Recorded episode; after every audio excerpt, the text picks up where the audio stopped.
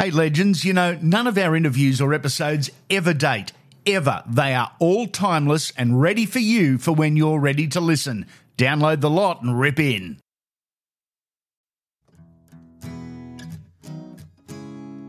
The great ones, they're different. They really are. Not better, just different. Sure, there's a physical power, a mental strength, a complex but resolute constitution too. There's a whole lot more than just the measurables. That's something else, that intangible. It separates us from them. Welcome to the Legends series on Andy Raymond Unfiltered.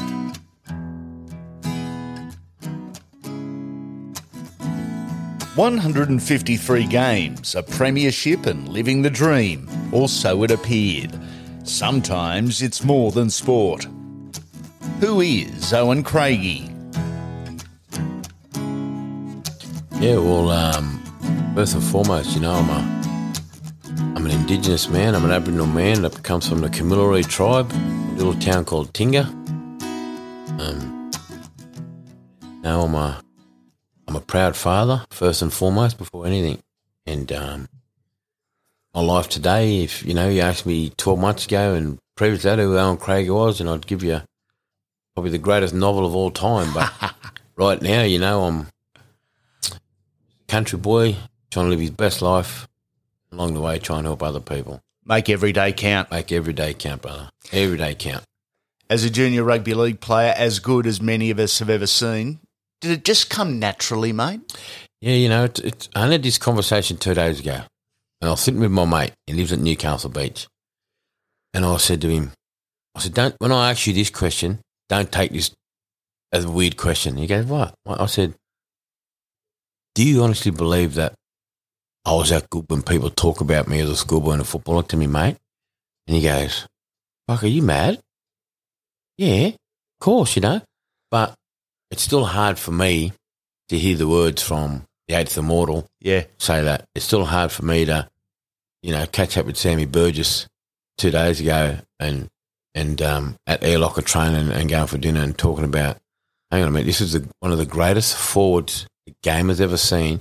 He's telling me the first time he saw me play in Witness when he was with Bradford, it, it, it was that squad. He didn't play, but he was with the squad. And he just, he, he said, he said, "Elby, when I saw you play," he goes, I went, wow. Wow. I want to one day go and play in A R L. And to hear that from a guy that took the greatest team in history, the Rabbitohs, to a premiership and yep. played with a broken cheekbone, you pinch yourself. Because I said to Sammy, my kids, my, my sons love you. Yeah. You're Rabbitohs. Like, for you to say that about me, like, then I just imagine my kids' face. So it's hard for me to really swallow yeah. and hear people praise and give you accolades like that. And then when I look back at my career and look at the juniors and that, I'm thinking, how the fuck did I do it? Yeah. Three years straight schoolboys. Three years straight schoolboys, the only bloke to ever do it. We're talking nineteen ninety-four, ninety-five, ninety-six. It's a pretty cool record. What does it mean to you now in twenty twenty-one?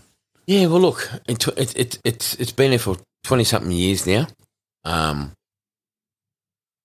And, and when I look back at it, I think to myself, I went to the Australian Schoolboys functions, right, and I picked the greatest team ever. Yep. I, I didn't even make the bench, right? The Australian Schoolboys, I didn't even make the bench. And now it's the greatest Australian Schoolboys yeah. team ever. But then what they do is they pick blokes that go on and play Origin in Australia. But I'll guarantee you one thing now, and I'm not being cocky, but in my day, in yes. my day, no one would hold a candle to me in Schoolboys Day. I don't give a fuck who it was. You ask any single one of them. I went to play for Australian Origin that I played with. You talking schoolboys?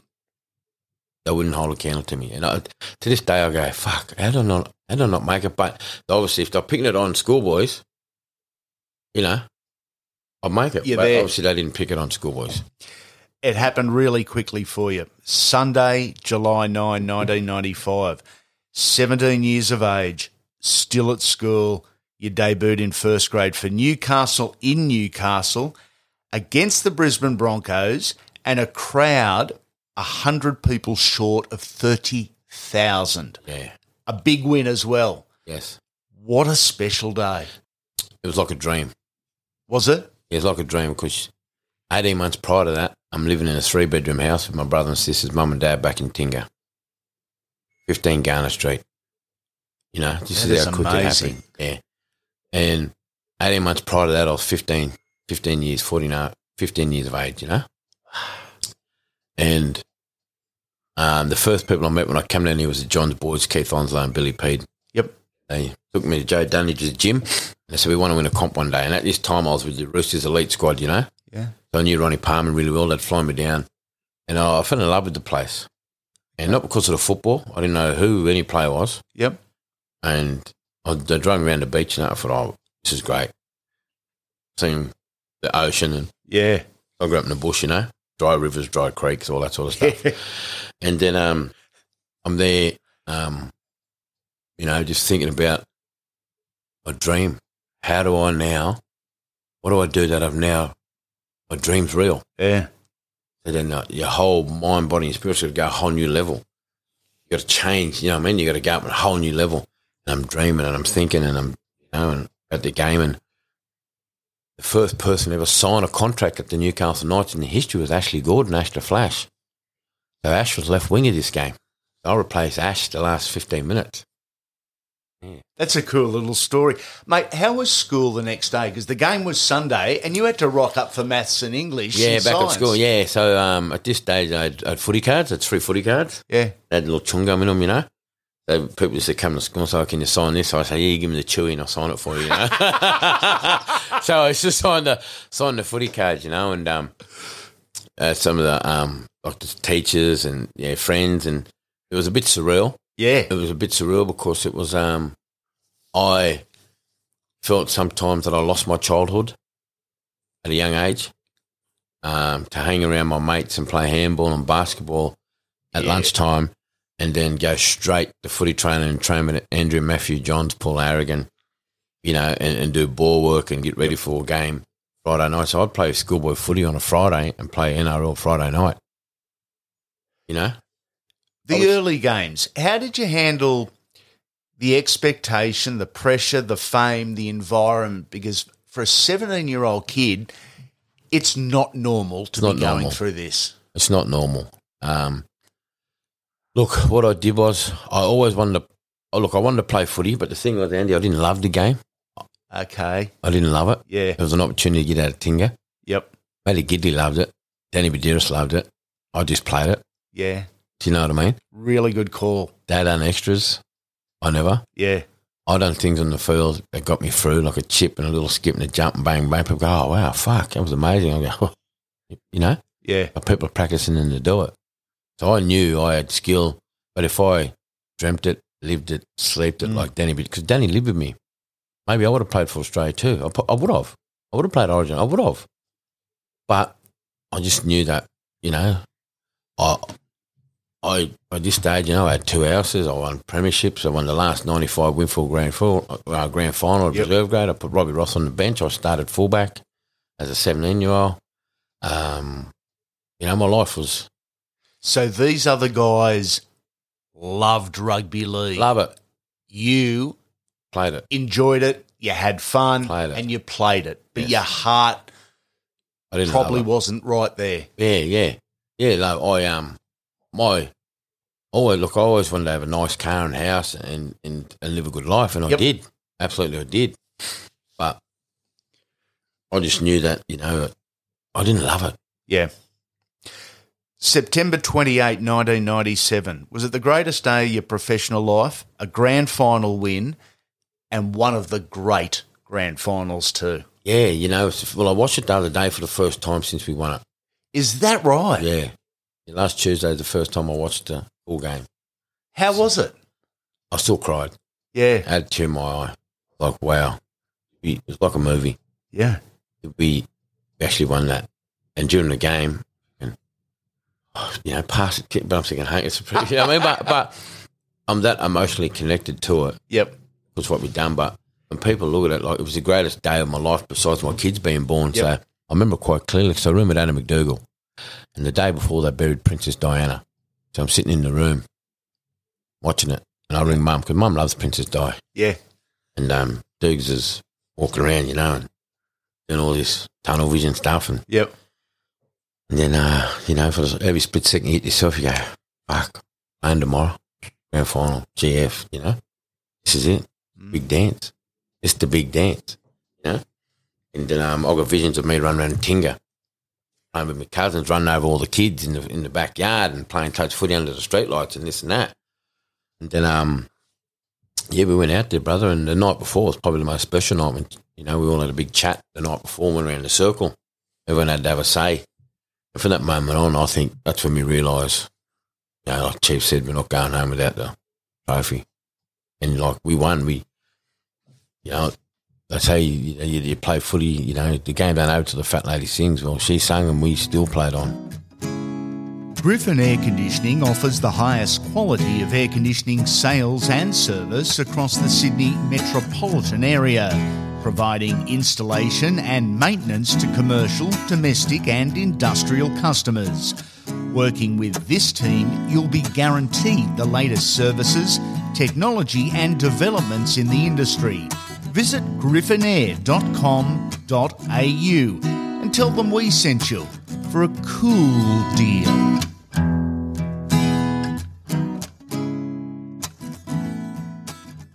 An amazing finish. Do you still remember the, the final ma- couple of plays? Mate, I remember the smells. I remember the, I remember everything about that. You know, wow. the, the fresh grass. I, the gra- I, I remember, and S F X is probably the greatest place to play a game of rugby league. It's a shame that knocked it down, you know, but it was rugby league heartland for me anyway. I loved it. You know, yeah. Inner city Sydney, people coming in with families, yep. The buses pull up, chants, and people chanting and singing out. And but I, I think, you know, that day was just uh, amazing. But, you know, like, what people got to understand is this, Andy, it's not so much that we beat Manly in the grand final. Like, we, we saved a game of rugby league in this country because it was A R L Super League war. Hunter Mariners and Rupert Murdoch was up with the biggest checkbooks the game's ever seen. Crazy times, wasn't it? It's so hard to really explain in twenty twenty-one to kids that weren't around in the nineties just how crazy these times were. We didn't know what was happening with the game. We didn't know if we'd have a game. We didn't know if we'd have a game. We didn't know if we'd have a comp. Yep. We didn't know if uh, Super League were going to come in. And, well, they come here first because it was rugby league heartland yeah. in the world.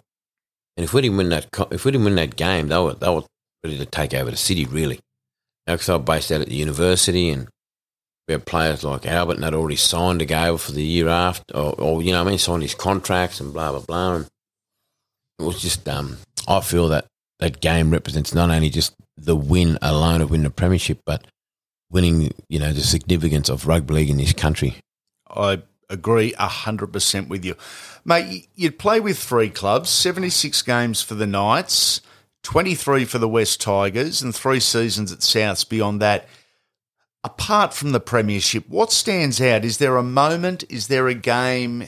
Is there a memory that's more important than the others? Yes, there is. It stands out like dog balls. So my last game for the Newcastle Knights was in nineteen ninety-nine. Yep. Played the Dragons. I got man to match.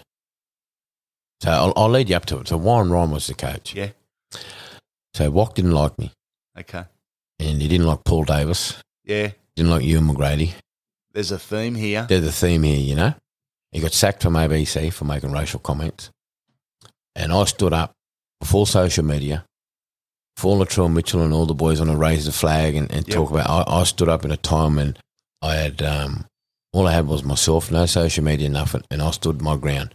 I signed a four-year contract with the Knights, the biggest contract of my life. Yeah. And I walked out in the first twelve months, and I signed with the West Tigers.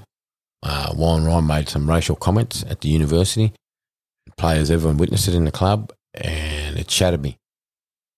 And before Watt came to the club, they was like, oh, and this bloke can turn you a superstar. He's renowned as the greatest, you know, by Jack Gibson. He's smart. And, and Watt was a good coach, very clever. Mm. And he dissected the game. And he grabbed me by the arm one day. He said, this is going to be your fucking last game. Robbie O's injured. He's playing fullback. I said, I'm not playing. I'm not playing for the club. I'll just sit out. I'll go to West Tigers. I'll sign a three-year deal. You know? And then the club said, well, what's happened? And Wayne Beaver's done a deal. I'll give him a little payout. And I left. But this is my last. This is the game that stood out. So I wasn't going to play. Because gone, you know? Yep. and it was not uh, Dragon Knights. I chipped and chased. So Wok said to me, no more fucking chipping, no kicking, leave it to the Johns boys, let them kick, you know? And you just make all these little smart-ass comments. Yep. Anyway, I got man of the match,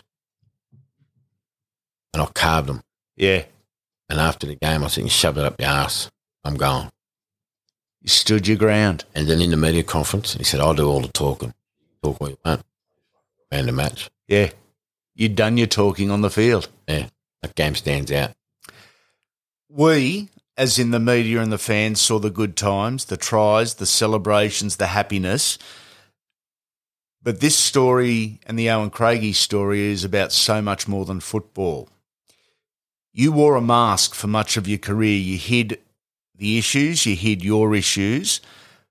When and what was the first signs that you were struggling off the field to deal with life? Looking back now is when I had my weight issues.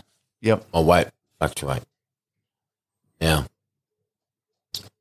we'd had four weeks off, and in this time, Andy, I'd put on anywhere from ten to fifteen kilos.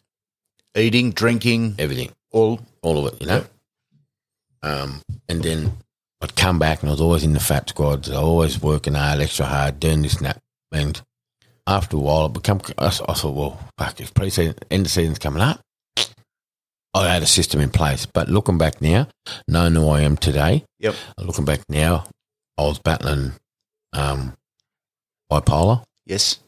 I was battling um, depression, anxiety, stress, and the way I dealt with it was either eating emotionally, drinking like a camel, gambling, yeah? Um, along with that, you know, I, I couldn't hold a relationship because I was never there or, or yep. always had like a... Well, you couldn't look after my, yourself, let alone look after someone else. Correct. Yeah. And it wasn't until I went to rehab back in two thousand nineteen that I really understood who I am, yep. why I'm like this, you know, and growing up, I grew up, mum and dad gave me the best life. I grew up in a community where, you know, like I've had cousins die young from yep. suicide. I've had um, my next door neighbour, you know, um, die in his sleep from a fit. I've had playing touch footy and the kid up the street while we're playing footy got shot in the hands with a twenty-two. You know, from from you know um, uh, my other wow. mate, my other mate, you know, you know, committed suicide. In his house, I was in year seven. Um, I've witnessed people getting stabbed. Um, like, I'm not talking about, but you know, like in the, and I thought that was normal because that's what you saw as a young man. All I knew, it's all I knew, man. It's all I knew, you know. And then when footy come along, I said, "This is an opportunity to get out." Yep. You know, that's what I mean. I didn't love it. I saw it as a way to get out, to give myself a better life and my family. And then I was fast, you know, I was quick, and I used all them things to yep. to get me there. But then, you know, like, and obviously a young kid, yeah. won premierships, debuted at seventeen, bought his first house, imported cars, on big money, playing with biggest players on the game's ever seen. Yep. It's dangerous when you got money. So you have really experienced as a teen the extreme highs but also the extreme lows. I don't know, Andy, I don't know I'm alive. In part two of Owen Craigie, The Rise and Fall and Rise Again, we speak about rock bottom, about recovery and chasing the energy. Before you leave, we'd love a five-star rating and review on the app you're currently listening on. Best weekly review wins an unfiltered trucker's hat. Make sure you come back soon, legends.